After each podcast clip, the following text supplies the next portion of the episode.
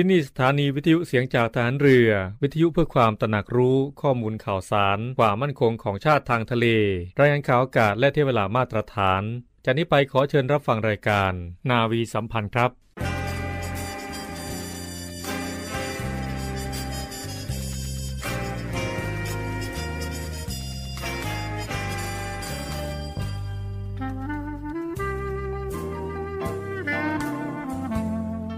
นายทหาร นายตำรวจทุกคน รักษาคำปฏิญาณที่ได้ให้ไว้อย่างเคร่งครัด และตั้งใจปฏิบัติหน้าที่ด้วยความเที่ยงตรง เข้มแข็งและเสียสละ พร้อมทั้งหมั่นศึกษา และฝึกฝนตนเอง ให้มีความจัดเจนคล่องแคล่วในหน้าที่ และในการปฏิบัติงานร่วมกับผู้อื่น ฝ่ายอื่นอยู่เสมอ ทุกคนทุกฝ่ายจะได้สามารถร่วมมือร่วมใจกัน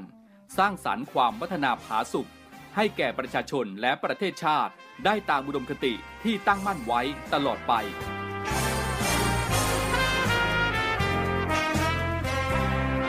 พระราชดำรัสพระบาทสมเด็จพระเจ้าอยู่หัว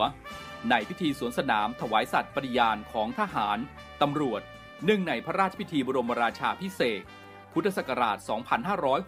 2562 ในวันที่ 18 มกราคม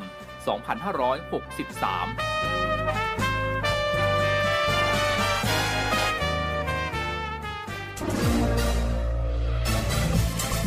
คุณกำลังฟังเสียงจากฐานเรือ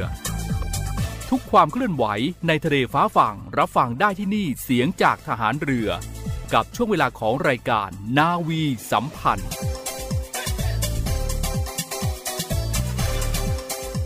สวัสดีค่ะ คุณผู้ฟังทุกท่านค่ะขอต้อนรับเข้าสู่รายการนาวีสัมพันธ์ ในเช้าวันนี้นะคะ เช้าวันอังคารที่ 7 มีนาคม 2566 7นาฬิกา30นาทีค่ะเรื่อยไปจนถึง 8นาฬิกา คุณผู้ฟังนะคะ ก็จะได้พบกับรายการนาวีสัมพันธ์ ได้ในช่วงเวลานี้ในทุกๆวันค่ะ ซึ่งคุณผู้ฟังนะคะสามารถติดตามรับฟังรายการนาวีสัมพันธ์ ได้ทางสถานีวิทยุในเครือข่ายเสียงจากทหารเรือ ได้ทั้ง 15 สถานี 21 ความถี่ค่ะ คุณผู้ฟังคะวันนี้นะคะ ทางรายการค่ะ มีเรื่องราวเกี่ยวกับสุขภาพที่น่าสนใจมาฝากคุณผู้ฟังนะคะ ซึ่งในวันนี้นะคะจะเป็นเรื่องของการพูดไม่ชัดในเด็กค่ะ ซึ่งทางรายการก็ได้รับเกียรติเป็นอย่างสูงนะคะ จากท่านวิทยากร คุณไอศยาสมสัง นักแก้ไขการพูดจากโรงพยาบาลสมเด็จพระปิ่นเกล้ากรมแพทย์ทหารเรือ ให้เกียรติกับรายการในวันนี้นะคะ ไปติดตามรับฟังกันได้เลยค่ะ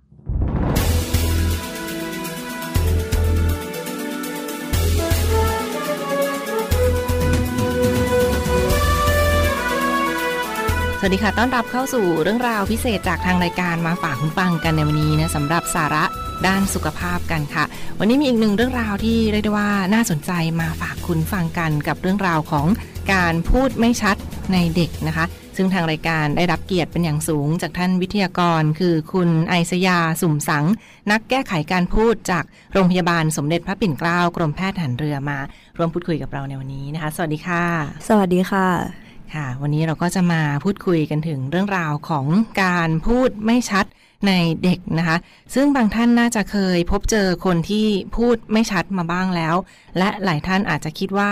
การพูดไม่ชัดนั้นเป็นความผิดปกติ ทางร่างกายหรือไม่อย่างไร ซึ่งการพูดนั้นก็เป็นสิ่งสำคัญและส่งผลต่อการสื่อสารกับผู้อื่นด้วยค่ะ วันนี้เราจะมีวิธีการรับมือหรือว่ามาทำความรู้จักของอีกหนึ่งอาการนั่นคือการพูดไม่ชัดนั้นเป็นอย่างไร แล้วก็มาร่วมพูดคุยกันนะคะ เบื้องต้นเดนถามท่านวิทยากรก่อนค่ะว่า การพูดไม่ชัดในเด็กนะคืออะไรคะคุณหมอคะค่ะ การพูดไม่ชัดนะคะ ก็คือความผิดปกติทางการพูดค่ะ เป็นส่วนหนึ่งของพัฒนาการทางภาษาและการพูด โดยเป็นปัญหาที่เกี่ยวข้องกับการเปล่งเสียงพูดค่ะ ที่มีการออกเสียงได้ไม่ตรงตามมาตรฐานค่ะ เกิดขึ้นได้กับทั้งพยัญชนะต้น ตัวสะกด พยัญชนะควบกล้ำสระหรือว่าวรรณยุกต์ก็ได้ค่ะซึ่งการพูดไม่ชัดนะคะ ก็มักจะพบในเด็กมากกว่าผู้ใหญ่ค่ะ โดย 10-15%ของเด็กก็จะพบในเด็กก่อนวัยเรียนนะคะ ก็จะมีการพูดไม่ชัดเยอะ แล้วก็ใน 60%ของเด็กที่พูดไม่ชัดค่ะ ก็จะมีปัญหาด้านพัฒนาการทางภาษาร่วมด้วยค่ะ เช่นเด็กที่มีปัญหาด้านการอ่านการเขียนค่ะ ค่ะในในบ้านนั้นก็เป็นในส่วนของการพูดไม่ชัดในเด็กนะที่อาจจะมีความผิดปกติแล้วก็พบได้มากกว่าในเด็กมากกว่าในผู้ใหญ่นั่นเอง ซึ่งโดยเฉพาะเป็นเด็กก่อนวัยเรียนค่ะก็อาจจะพบปัญหาด้านการพูดไม่ชัดได้ และเรียนถามท่านวิทยากรเพิ่มเติมค่ะ เห็นว่ามีลักษณะของการพูดไม่ชัดมีอยู่ แบ่งออกเป็น 4 แบบด้วยมีรายละเอียดยังไงบ้างค่ะค่ะพูดไม่ชัดก็จะมี 4 ลักษณะนะคะ ลักษณะที่ 1 ก็คือการใช้เสียงพยัญชนะ สระหรือวรรณยุกต์อื่นแทนเสียงที่ถูกต้องค่ะ เช่น พูดคำว่าป้อ แทนคำว่าพ่อ หรือว่าพูดคำว่าสาง แทนคำว่าสารค่ะ โดยเป็นลักษณะการพูดไม่ชัดที่พบได้บ่อยที่สุดค่ะ ลักษณะที่2นะคะก็คือการพูดโดยที่ไม่ออกเสียงบางเสียงในคำค่ะ มักพบในคำควบกล้ำเช่นพูดคำว่ากลม แทนคำว่ากรมค่ะ ส่วนลักษณะที่ 3 ก็คือ การพูดเสียงพยัญชนะ หรือสระใดในภาษานั้นได้ไม่เหมือนมาตรฐานทำให้เสียงพูดนั้นนะคะฟังได้ไม่ชัดเจน เช่นพูดคำว่าลิน อย่างนี้ค่ะ ลักษณะที่ 4 นะคะ ก็คือการพูดโดยเพิ่มเสียงอื่นเข้าไป เช่นพูดคำว่าปลา แทนคำว่าปลาค่ะ นั่นก็เป็นลักษณะของการพูดไม่ชัดที่พบในเด็กดังที่ท่านวิทยากรก็ได้กล่าวไปนะคะ และเห็นว่ามีในส่วนของสาเหตุของการพูดไม่ชัดด้วยนะมีปัญหาเหล่านี้ค่ะมันเกิดมาจากอะไรเป็นความผิดปกติด้านใดบ้าง ในส่วนของทางกายภาพทางร่างกายที่เป็นสาเหตุของการพูดไม่ชัดในครั้งนี้ค่ะ ค่ะ การพูดไม่ชัดก็จะมีได้หลายสาเหตุนะคะ สาเหตุแรกค่ะ ก็จะเกิดจากความผิดปกติทางโครงสร้าง แล้วก็การทำงานของอวัยวะที่ใช้ในการพูด แล้วก็การได้ยินที่ผิดปกติไปค่ะเช่นมีเอ็นยึดใต้ลิ้นที่สั้นมากทำให้พูดเสียงพยัญชนะปลายลิ้นได้ไม่ชัดค่ะ เนื่องจากว่าไม่สามารถเคลื่อนไหวลิ้นไปยังตำแหน่งที่ถูกต้องได้ อาจจะเกิดในเสียงนอหนูต่อเต่าทอทหารรอเรือ หรือว่าลอลิงค่ะ ค่ะ อย่างที่ 2 ก็จะเป็นพวกปากแหว่งเพดานโหวค่ะทำให้เกิดลมรั่วออกทางจมูก ส่งผลให้เกิดเสียงขึ้นจมูก แล้วก็เสียงพูดไม่ชัดค่ะ ในเสียงพ่อพาน รอเรือทอทหารค่ะ อย่างต่อมานะคะก็คือฟันและการสบฟันค่ะ การไม่สบกันของฟันหน้าก็จะทำให้พูดไม่ชัดค่ะ โดยเฉพาะเสียงฟอฟันสอเสือส่วนของความผิดปกติทางด้านการได้ยินนะคะ เนื่องจากว่าเขาเนี่ย มีการสูญเสียการได้ยิน เด็กก็จะไม่ได้ยินเสียงพูด หรือว่าได้ยินเสียงของผู้อื่นได้ชัดค่ะ ก็จะทำให้พูดไม่ชัดด้วย รวมทั้งเด็กเนี่ยจะไม่สามารถแก้ไขเสียงพูดไม่ชัดของตนเองได้ค่ะซึ่งความผิดปกติต่อมานะคะ ก็คือความผิดปกติของระบบประสาทค่ะ ในการควบคุมการเคลื่อนไหวของอวัยวะที่เกี่ยวข้องกับการพูดเนี่ยทำงานได้ไม่เป็นปกติค่ะ เช่น กล้ามเนื้ออ่อนแรงทำให้เกิดการเคลื่อนไหวได้ช้า ความผิดปกติต่อมานะคะ ก็คือการเรียนรู้ การพูดที่ไม่ถูกต้องค่ะ มีการเคลื่อนไหวอวัยวะที่ใช้ในการพูดได้ไม่ถูกต้อง หรือว่าเคลื่อนไหวได้ไม่ต่อเนื่องค่ะทำให้พูดคำว่าแม่เป็นคำว่าแอเพราะว่าเขาเนี่ยปิดปากก่อนออกเสียงพูด โครงสร้างหรือว่าการทำงานของอวัยวะที่เกี่ยวข้องกับการพูดจะเป็นปกติ แต่ถ้าเกิดว่าเด็กอยู่ในสภาพแวดล้อมที่ไม่เหมาะสม เช่น อยู่กับคนที่เลี้ยงดูที่พูดไม่ชัด เด็กก็จะเกิดการเรียนแบบเสียงที่ผิดปกติ ได้ไม่ตรงตามมาตรฐานค่ะ รวมทั้งเด็กที่ขาดโอกาสในการฟัง แล้วก็ขาดทักษะในการฝึกออกเสียง ก็จะทำให้เด็กเนี่ยไม่สามารถออกเสียงได้อย่างถูกต้อง ซึ่งในปัจจุบันค่ะเนื่องจากว่าสถานการณ์การแพร่ระบาดของโรคโควิด -19 ทำให้ต้องสวมหรือว่าใส่หน้ากากตลอดเวลา ส่งผลให้เด็กไม่สามารถเห็นรูปปาก หรือว่าเห็นตัวอย่างของการพูดที่ถูกต้องได้เนี่ยก็จะทำให้เกิดเสียงพูดไม่ชัดได้ค่ะ หรือว่าบางทีเด็กมีแบบอย่างในการพูดไม่ดีค่ะ เช่น ผู้ใหญ่ในบ้านพูดเร็ว เด็กก็จะติดลักษณะการพูดเร็วร่วมด้วยค่ะทำให้เกิดเสียงพูดไม่ชัดตามมา รวมทั้งเด็กที่อยู่กับหน้าจอโทรทัศน์ หรือว่าดูโทรศัพท์เป็นเวลานานค่ะ ก็จะทำให้ เด็กเนี่ยมีพฤติกรรมการออกเสียงที่พูดไม่ชัดด้วย ปัญหาการพูดไม่ชัดที่เป็นความผิดปกติของ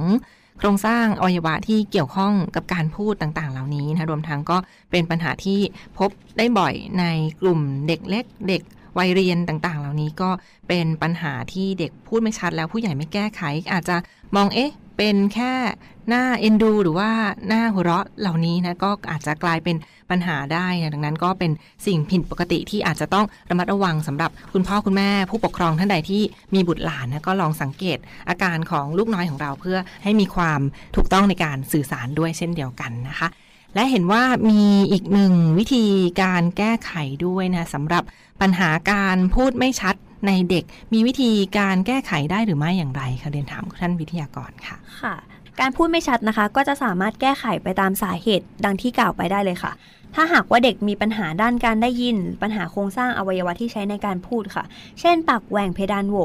ก็จะต้องพบแพทย์และผู้เชี่ยวชาญเฉพาะทางเพื่อวินิจฉัยแล้วก็แก้ไขค่ะ เช่นสดสอนาสิกแพทย์ หรือว่าศัลยแพทย์เป็นต้นค่ะ ถ้าหากเด็กมีปัญหากล้ามเนื้ออ่อนแรงหรือว่าไม่ค่อยขยับ อาจจะต้องแก้ไขเบื้องต้นผ่านการนวดกระตุ้นหรือเพิ่มสัมผัสค่ะ ถ้าหากว่าไม่มีปัญหาการได้ยินหรือว่าปัญหาโครงสร้างอวัยวะที่ใช้ในการพูด หรือว่าความผิดปกติของระบบประสาทค่ะ นักแก้ไขการพูดก็จะพิจารณาตามหลักการออกเสียง ตามพัฒนาการการออกเสียงดังต่อไปนี้นะคะ อายุ 2 ปีถึง 2 ปีครึ่งค่ะ ก็จะดูเสียงมอม้านอนหนู หอหีบ ยอยักษ์ คอควาย ออ่างค่ะ อายุ 2 ปีครึ่งถึง 3 ปี จะดูเสียงวอแหวนบอใบไม้กอไก่ ปอป่า เพิ่มเติมค่ะ อายุ 3 ปีถึง 3 ปีครึ่ง จะดูเสียงทอทหารตอเต่าลอลิง จอจาน พอพัน เพิ่มเติมค่ะ อายุ 3 ปีครึ่งถึง 4 ปี จะพิจารณาเสียงงองู ดอเด็กเพิ่มเติมค่ะ อายุ 4 ปีถึง 4 ปีครึ่ง จะดูเสียงฟอฟันเพิ่มเติมนะคะ อายุ 4 ปีครึ่งถึง 5 ปี จะดูเสียงชอช้างเพิ่มเติมค่ะ อายุ 5 ปีถึง 5 ปีครึ่ง ก็จะดูเสียงสอเสือค่ะ อายุ 7 ปีนะคะ ในอายุ 7 ปีนอกจากเสียงต่างๆ ที่กล่าวมาแล้วเสียงรอเรือก็จะต้องชัดเจนเพิ่มเติมค่ะค่ะส่วนในสระแล้วก็วรรณยุกต์นะคะ ควรชัดเจนในช่วงอายุ 2 ปีครึ่งถึง 3 ปีครึ่งค่ะเรียกได้ว่าก็เป็นในส่วนของการออกเสียงดังที่ท่านวิทยากรได้กล่าวไปนะ ซึ่งก็จะมีวิธีการฝึก การพูดด้วยนะ เห็นว่ามีการฝึกออกเสียงจากง่ายไปยากด้วยอย่างไรบ้างค่ะการฝึกพูดไม่ชัดนะคะ ก็จะออกเสียงจากง่ายไปยาก โดยจะเลือกเสียงที่เด็กพูดตามได้ชัด แต่ว่ายังพูดเองได้ไม่ชัดค่ะ แล้วก็จะเลือกตามช่วงวัยช่วงอายุตามหลักพัฒนาการการออกเสียงตามที่ได้กล่าวไปนะคะ เสียงพูดไม่ชัดทีละเสียงค่ะ โดยฝึกจากคำที่ไม่มีความหมายหนึ่งพยางค์สองพยางค์สามพยางค์จากนั้นก็จะฝึกในระดับคำที่มีความหมายหนึ่งพยางค์สองพยางค์วลีประโยค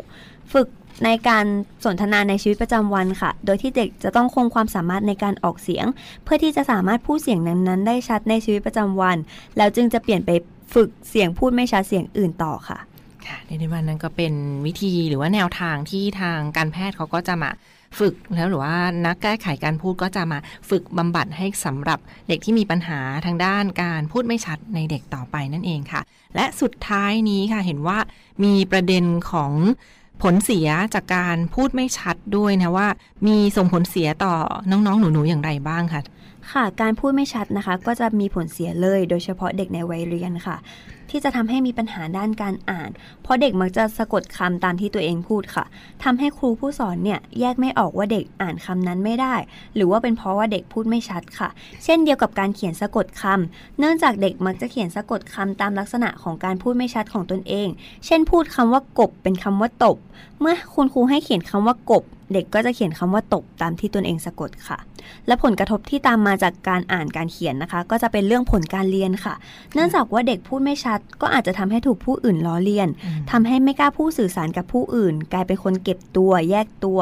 ไม่กล้าถามคำถามจากคุณครู หรือว่าเพื่อนเมื่อเรียนไม่เข้าใจนะคะ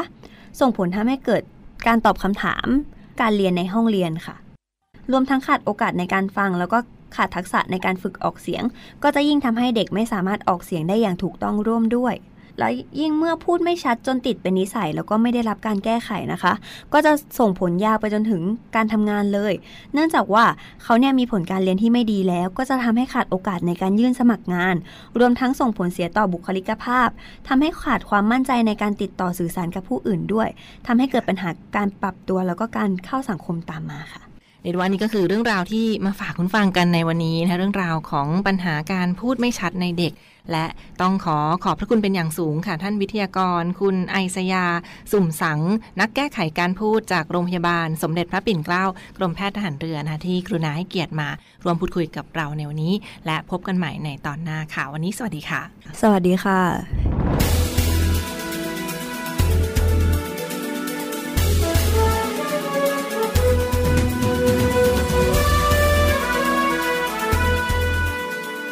คุณผู้ฟังคะเดี๋ยวช่วงหน้านะคะ เราไปพบกับคุณอาร์มพิรวัตรสุทธิบูรณ์ในเนวี่อัปเดตแล้วกลับมาพบกับรายการนาวีสัมพันธ์ได้ในช่วงสุดท้ายค่ะ ขอเชิญชมคอนเสิร์ตการกุศล สารใจรักดนตรี คีตรานาวีครั้งที่สองบรรเลงโดยวงดนตรีสิทธิ์เก่าดุริยางทหารเรือ และศิลปินแห่งชาติ วินัยพันธุรักษ์ เรือเอกหญิงสมศรีม่วงสอนเขียว อิตริยาครูประเสริฐ หลังล็อกเคสตาโบสเพลงเอกอลิสฮัสสัน คณะนักร้องประสานเสียงสวนพลูร่วมด้วยนักร้องกิตติมศักดิ์อีกมากมาย ในวันอาทิตย์ที่ 26 มีนาคมนี้ เวลา 18นาฬิกา30 นาที ณ ศูนย์วัฒนธรรมแห่งประเทศไทย เพื่อหารายได้สนับสนุนการศึกษา ของโรงเรียนดุริยางค์ทหารเรือ จองบัตรได้ที่ไทยทิคเก็ตเมเจอร์ทุกสาขา หรือร่วมบริจาคได้ที่ธนาคารไทยพาณิชย์ เลขที่ 122 235 9621 หรือโทร 081 279 1074 และ 092 691 9140 คอนเสิร์ตการกุศล สารใจรักดนตรี คีตานาวีครั้งที่สองมันก็ล่วงไปตามเวลา ไม่ตายวันนี้ก็คงไปสีเอาวันข้างหน้า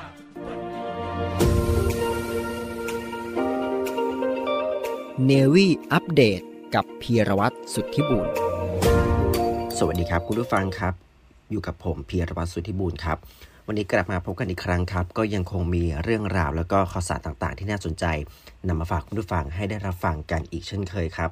ข่าวแรกในนี้ครับ ติดตามเกี่ยวกับสถานการณ์ที่เกิดเหตุเพลิงไหม้ครั้งใหญ่ครับคุณผู้ฟัง ที่ประเทศบังกลาเทศ โดยเกิดเหตุเพลิงไหม้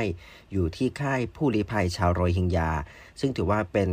การเกิดเหตุเพลิงไหม้ครั้งใหญ่ ก็ทำให้ที่พักพิงชั่วคราวกว่า 2,000 หลัง ถูกไฟไหม้วอด ส่วนผู้ที่ไร้ที่อยู่ราวกว่า 12,000 คน ก็ต้องอพยพ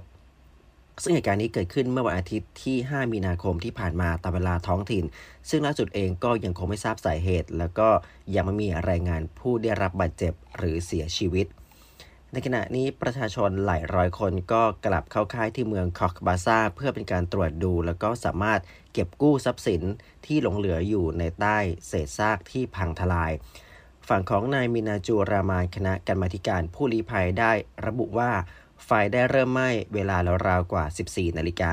45 นาที แล้วก็ลามไปยังที่พักพิง ซึ่งทำจากไม้ไผ่แล้วก็ผ้าใบกั้นน้ำซึ่งถือว่าไหม้อย่างรวดเร็ว และก็ยังคงสามารถควบคุมเพลิงได้ภายในระยะเวลาแค่ 3 ชั่วโมง แต่ก็ยังคงมีมัสยิดอย่างน้อย 35 แห่ง และศูนย์การเรียนรู้เพื่อผู้ลี้ภัยที่ถูกทำลายไปด้วย โดยผู้ลี้ภัยหลายคนก็ได้มาเดินตรวจบริเวณพื้นที่ที่เคยถูกไฟไหม้ ซึ่งก็เหลือแค่ไม้ค้ำที่ทำจากเหล็ก และหลังคามุงสังกะสีที่ไฟไหม้จนเกรียม ฝั่งของนายฮรูซิเกตฮาริสันดานจ้อยที่จากสหพันธ์สภากาชาติและสภาเซี่ยววงเดือนระหว่างประเทศ โดยได้ประสานองค์การความช่วยเหลือในด้านมนุษยธรรม ก็ได้มีการระบุว่าเกิดความเสียหายอย่างมหาศาลที่ค่ายไม่ว่าจะเป็นในเรื่องของสาธารณูปโภคพื้นฐานไม่ว่าจะเป็นศูนน้ำและก็เครื่องอำนวยความสะดวกในการตรวจสอบ ก็ได้รับผลกระทบเช่นกัน โดยจากข้อมูลกระทรวงกลาโหมบางกลาเทศได้มีการระบุว่าในระหว่างเดือนมกราคม 2564 จนถึงธันวาคม 2565 ได้เกิดเหตุเพลิงไหม้ในค่ายโรฮิงญา 222 เหตุการณ์ รวมไปจนถึงการวางเพลิงกว่า 60 ครั้ง ซึ่งในเดือนมีนาคม 2564 ที่ผ่านมานั้น ก็เกิดเหตุเพลิงไหม้ครั้งใหญ่ในค่ายลีภัยทำให้มีผู้เสียชีวิตอย่างน้อย 15 ราย และอีก 50,000 คนก็ยังคงไร้ที่อยู่ โดยมีคำกล่าวกันว่าค่ายผู้ลี้ภัยแห่งนี้ถือว่าเป็นค่ายที่มีขนาดใหญ่ที่สุดในโลก ซึ่งก็ถือว่าเป็นแหล่งพักพิงชาวโรฮิงญาจากเมียนมา ซึ่งได้หลบหนีอพยพหนีตายจากการปราบปรามของกองทัพเมียนมามาอย่างที่นี้อีกด้วย อีกหนึ่งข่าวครับไปในเรื่องของทะเลกันมาครับผู้ฟัง ซึ่งก็ถือว่านานาชาติได้บรรลุสนธิสัญญาทะเลหลวง BBC ได้มีการรายงานว่านานาชาติได้มีการบรรลุส่วนธิสัญญาทะเลหลวง ซึ่งก็ถือว่าเป็นข้อตกลงครั้งประวัติศาสตร์ที่จะคุ้มครองมหาสมุทรของโลก โดยเมื่อวันเสาร์ที่ 4 มีนาคมที่ผ่านมาตามเวลาท้องถิ่น หลังจากที่เกิดการเจรจามานานนับกว่า 10 ปี โดยครั้งล่าสุดครับผู้ฟังต้องบอกว่าเป็นการเจรจากว่า 38 ชั่วโมง ที่สำนักงานใหญ่สหประชาชาติ หรือว่า UN ที่นครนิวยอร์กประเทศสหรัฐอเมริกา ซึ่งสาระสำคัญก็ได้มีการกำหนดให้ร้อยละ 30 ของทะเลหลวงนั้น เป็นพื้นที่ที่ต้องได้รับความคุ้มครอง เพื่อมุ่งที่จะป้องกันภัย และฟื้นคืนธรรมชาติทางทะเล โดยสาเหตุที่ต้องใช้ระยะเวลาการเจรจานานนับกว่า 10 ปี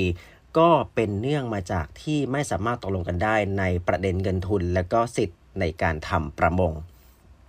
โดยส่วนที่สัญญาใหม่ครับคุณผู้ฟังก็จะมีการจำกัดในเรื่องของปริมาณการทำประมง ไม่ว่าจะเป็นในเรื่องของเส้นทางการเดินเรือ และก็กิจกรรมการสำรวจ อาทิเช่น การทำเหมืองแร่ทะเลลึก หลังจากที่กลุ่มเคลื่อนไหวในด้านสิ่งแวดล้อมได้มีความกังวลว่ากระบวนการทำเหมืองแร่นั้น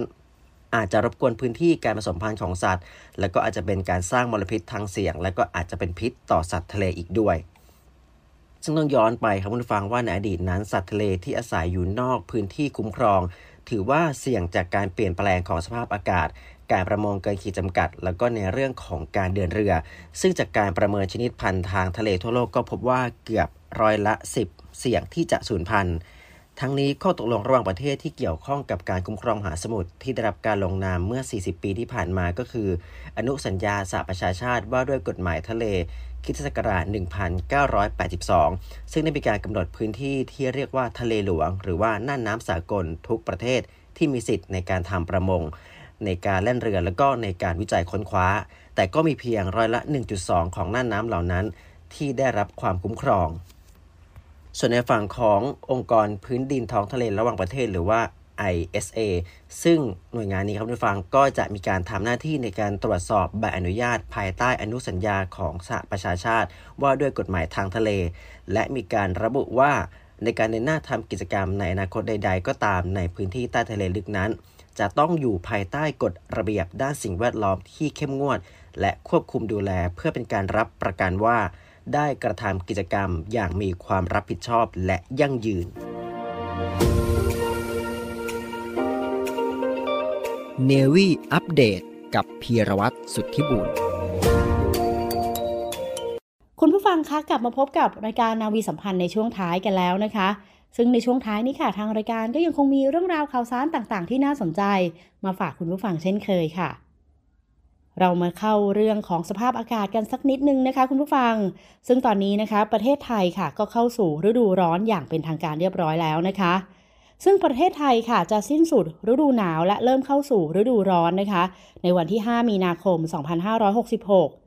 ซึ่งในตอนกลางวันนะคะ พื้นที่ส่วนใหญ่บริเวณประเทศไทยตอนบนค่ะ ก็จะมีอากาศร้อนนะคะ โดยทั่วไปอย่างต่อเนื่อง อุณหภูมิสูงสุดตั้งแต่ 35 องศาเซลเซียสขึ้นไป ประกอบกับมรสุมตะวันออกเฉียงเหนือที่พัดปกคลุมประเทศไทยตอนบนนะคะ ได้เปลี่ยนเป็นลมตะวันออกเฉียงใต้ หรือลมฝ่ายใต้พัดปกคลุมแทนค่ะ ซึ่งก็จะเป็นการเข้าสู่ฤดูร้อนของประเทศไทยนะคะ แต่อย่างไรก็ตามค่ะคุณผู้ฟัง บริเวณภาคเหนือและภาคตะวันออกเฉียงเหนือนะคะ ยังคงมีอากาศเย็นในตอนเช้า ส่วนบริเวณยอดภูและยอดดอยนะคะ รวมทั้งเทือกเขายังคงมีอากาศหนาวเย็นต่อไปค่ะ และคาดว่านะคะ ฤดูร้อนค่ะจะสิ้นสุดประมาณกลางเดือนพฤษภาคม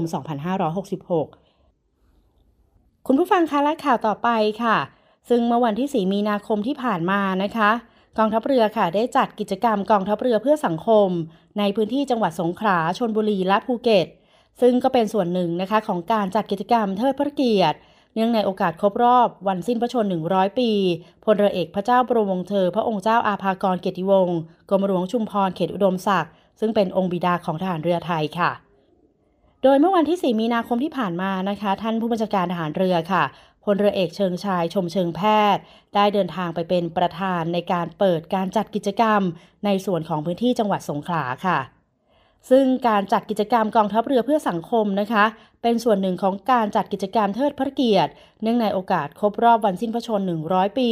พลเรือเอกพระเจ้าบรมวงเธอ พระองค์เจ้าอาภากรเกียรติวงศ์กรมหลวงชุมพรเขตอุดมศักดิ์ซึ่งกองทัพเรือค่ะ โดยกรมกิจการพลเรือนทหารเรือได้จัดให้มีงานนี้ขึ้นนะคะ ซึ่งก็มีวัตถุประสงค์นะคะเพื่อเทิดพระเกียรติและลำลึกถึงพระกรุณาธิคุณของพระองค์ท่านค่ะ รวมทั้งยังเป็นการเสริมสร้างภาพลักษณ์ที่ดีของกองทัพเรือ ตลอดจนเป็นการเสริมสร้างความสัมพันธ์อันดีนะคะ กับประชาชนและหน่วยงานในพื้นที่ค่ะซึ่งการจัดกิจกรรมในครั้งนี้นะคะ เป็นการจัดค่ะ ร่วมกับการจัดงานสวนสนามทางเรือเทิดพระเกียรติ ในวันไทยอาสาป้องกันชาติทางทะเล 4 มีนาคม 2566 ค่ะ คุณผู้ฟังคะและสำหรับน้องๆพลทหารนะคะ ผัดที่ 4 ทับ 2565 ที่เข้ามารายงานตัวรับการฝึกตั้งแต่วันที่ 1 กุมภาพันธ์ที่ผ่านมา ที่ศูนย์ฝึกทหารใหม่กรมยุทธศึกษาฐานเรืออำเภอสัตหีบจังหวัดชนบุรี โดยการฝึกนะคะก็จะเป็นการฝึกเพื่อเตรียมความพร้อมในด้านต่างๆ ค่ะ ทั้งทางด้านร่างกายและจิตใจนะคะ ซึ่งมีระยะเวลาการฝึกนานถึง 2 เดือนค่ะ ก่อนที่จะแยกย้ายไปปฏิบัติงานในหน่วยต่างๆ ของกองทัพเรือหลังจากการฝึกเสร็จนะคะ และหลังจากผ่านไปหนึ่งเดือนค่ะ ศูนย์ฝึกทหารใหม่กรมยุทธศึกษาฐานเรือ ก็ได้จัดวันญาติเยียบทหารใหม่ ผัดที่ 4 ทับ 2565 ขึ้นนะคะ เพื่อเป็นการเติมพลังกายพลังใจให้กับน้องๆพลทหาร ในการฝึกในห่วงอีกหนึ่งเดือนหลังค่ะ เพื่อเป็นการผ่อนคลายนะคะ พร้อมทั้งยังได้มีโอกาสพบปะญาติพี่น้อง ให้หายคิดถึงหลังจากที่จากบ้านมานานค่ะ โดยเมื่อวันที่ 4 และ 5 มีนาคมที่ผ่านมานะคะ คุณผู้ฟัง ศูนย์ฝึกทหารใหม่กรมยุทธศึกษาฐานเรือ ได้จัดกิจกรรมวันญาติเยี่ยมทหารใหม่ ผัดที่4ทับ2565 โดยได้เปิดโอกาสให้ญาติของทหารใหม่นะคะ ได้มีโอกาสพบปะพูดคุย และรับประทานอาหารนะคะ ร่วมกันเป็นครอบครัวกับทหารใหม่ หลังจากที่แยกย้ายกันมาเป็นระยะเวลาประมาณ 1 เดือน ตั้งแต่ทหารใหม่มารายงานตัวตั้งแต่วันที่ 1 กุมภาพันธ์ที่ผ่านมา ซึ่งก็มีญาติของทหารใหม่นะคะ เข้าร่วมกิจกรรมเป็นจำนวนมากค่ะ ทั้งนี้นะคะ คุณผู้ฟังทหารใหม่ทั้งหมดค่ะ จะต้องรับการฝึกอบรมณศูนย์ฝึกทหารใหม่กรมยุทธศึกษาทหารเรือ ต่ออีกประมาณ 1 เดือนนะคะ ให้ครบระยะเวลาหลักสูตร2เดือน เพื่อที่จะปรับเปลี่ยนจากบุคคลพลเรือน เป็นทหารเรืออาชีพค่ะ ก่อนที่จะแยกย้ายไปปฏิบัติงานในหน่วยขึ้นตรงต่างๆ ของกองทัพเรือ ในวันที่ 4 เมษายน 2566 ค่ะ คุณผู้ฟังคะและวันนี้ค่ะก็หมดเวลาของรายการนาวีสัมพันธ์แล้วนะคะ และก่อนที่เราจะลากันในวันนี้ค่ะ คุณผู้ฟัง